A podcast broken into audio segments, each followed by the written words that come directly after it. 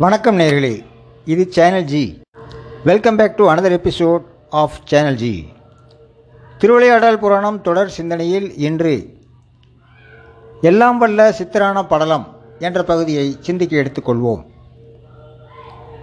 இறைவனான சிவபெருமான் சித்தர் வடிவம் கொண்டு மதுரை மக்களிடையே நடத்திய செயற்கரிய செயல்களை எல்லாம் சித்தரான படலம் விளக்கி கூறுகிறது. அபிஷேக பாண்டியனுக்கு வீடுபேடினை அளிக்கும் நோக்குடன் இறைவனால் சித்தர் வடிவம் தாங்கி வந்ததை நாம் இந்த படலத்தின் மூலம் அறிந்து கொள்ளலாம். படலம் என்பது கதை. சித்தரின் செயல்பாடுகளால் மதுரை மக்கள் தன்னிலை மறந்து அதிசயித்த விதம்.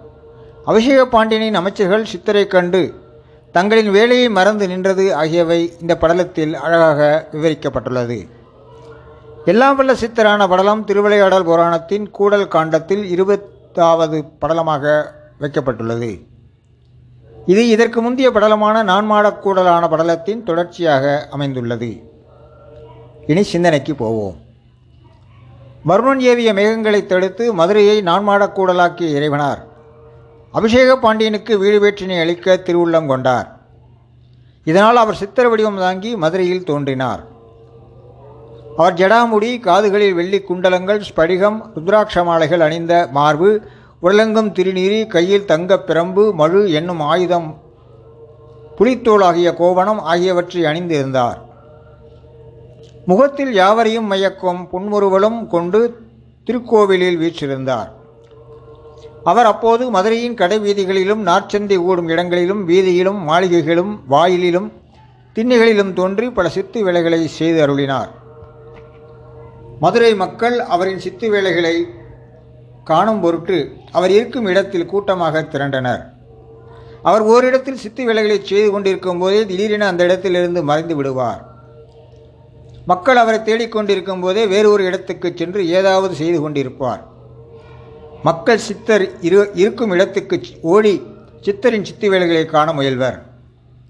சித்தரை வேடிக்கை பார்த்து கொண்டிருக்கும் இளைஞர்களை முதியவராக்குவார். முதியவர்களை இளைஞர்களாக்குவார். ஆண்களை பெண்களாகவும் பெண்களை ஆண்களாகவும் மாற்றுவார். பிறவியிலேயே பார்வையற்றவர் காது கேளாதோர் பேச முடியாதோர் ஆகியோர்களை பார்க்க கேட்க பேச வைத்து அதிசயம் காட்டுவார். ஊனமுற்றவர்களை குணமாக்குவார் ஏழைகளை பணக்காரனாக்குவார் பணக்காரனை ஏழையாக்குவார். கடல் நீரை நன்னீராக்கி காட்டுவார் நன்னீரை உப்பு நீராக்கி காட்டுவார். இது போன்ற அதிசயங்கள் பல செய்து வந்தார். கசப்புச் சுவையினை உடைய எட்டி மரத்தில் இனிப்புச் சுவையுடைய பழங்களை உண்டாக்கினார். திடீரென வைகையில் வெள்ளத்தை பெருகச் செய்தும் பின் அவ்வெள்ளத்தை வற்றச் செய்தும் காட்டினார். பட்ட மதத்தில் இலையும் பூவையும் உண்டாக்கி பசுமையாக்கினார். இவ்வாறு சித்தர் பல சித்து வேலைகளைச் செய்து மக்களின் மனதினை கொள்ளையடித்தார் சித்தரின் சித்தி வேலைகளால் மதுரை மக்கள் தன்னிலை மறந்து தங்களின் வேலைகளையும் மறந்து கூட்டம் கூட்டமாக சித்தரிடமே கூடியிருந்தனர். சித்தரின் சித்து வேலை விளையாடல்களை மதுரை மக்கள் மனம் மயங்கிய நிலையினை கேட்ட அபிஷேக பாண்டியன் தனது அமைச்சர்களை அழைத்தான்.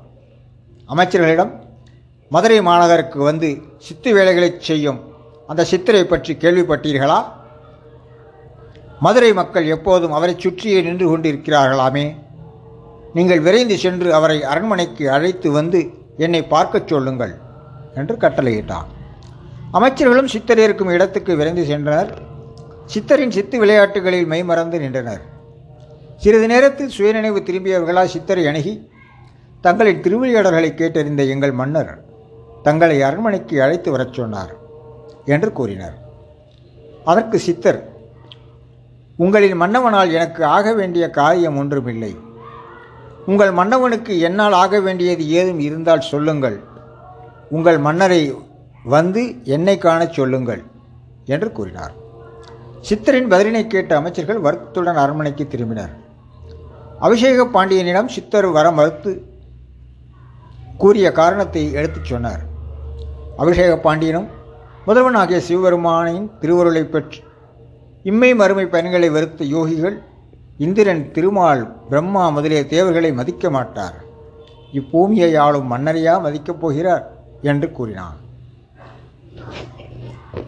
இப்படலம் கூறும் கருத்து. அதிகாரத்தில் இருப்பவர்கள் தங்கள் அதிகாரத்தை பயன்படுத்தி யாரையும் கட்டாயப்படுத்த முடியாது என்பதே எல்லாம் வல்ல சித்தரான படலத்தின் கருத்தாகும். அதிகாரத்தில் இருப்பவர்கள் தங்கள் அதிகாரத்தை பயன்படுத்தி யாரையும் கட்டாயப்படுத்த முடியாது என்பதே எல்லாம் வல்ல சித்தரான படலத்தின் கருத்தாக அமைந்துள்ளது. அன்பு நேர்களே இது சேனல் ஜி உங்களுக்காக திருவிளையாடல் புராணம் தொடர் சிந்தனையில் அடுத்த எபிசோடில் இன்னொரு படலத்தை சிந்திக்க எடுத்துக்கொள்வோம். அதுவரை உங்களிடமிருந்து அன்பு வணக்கம் கூறி நன்றியுடன் விடைபெறுகிறோம். நன்றி வணக்கம்.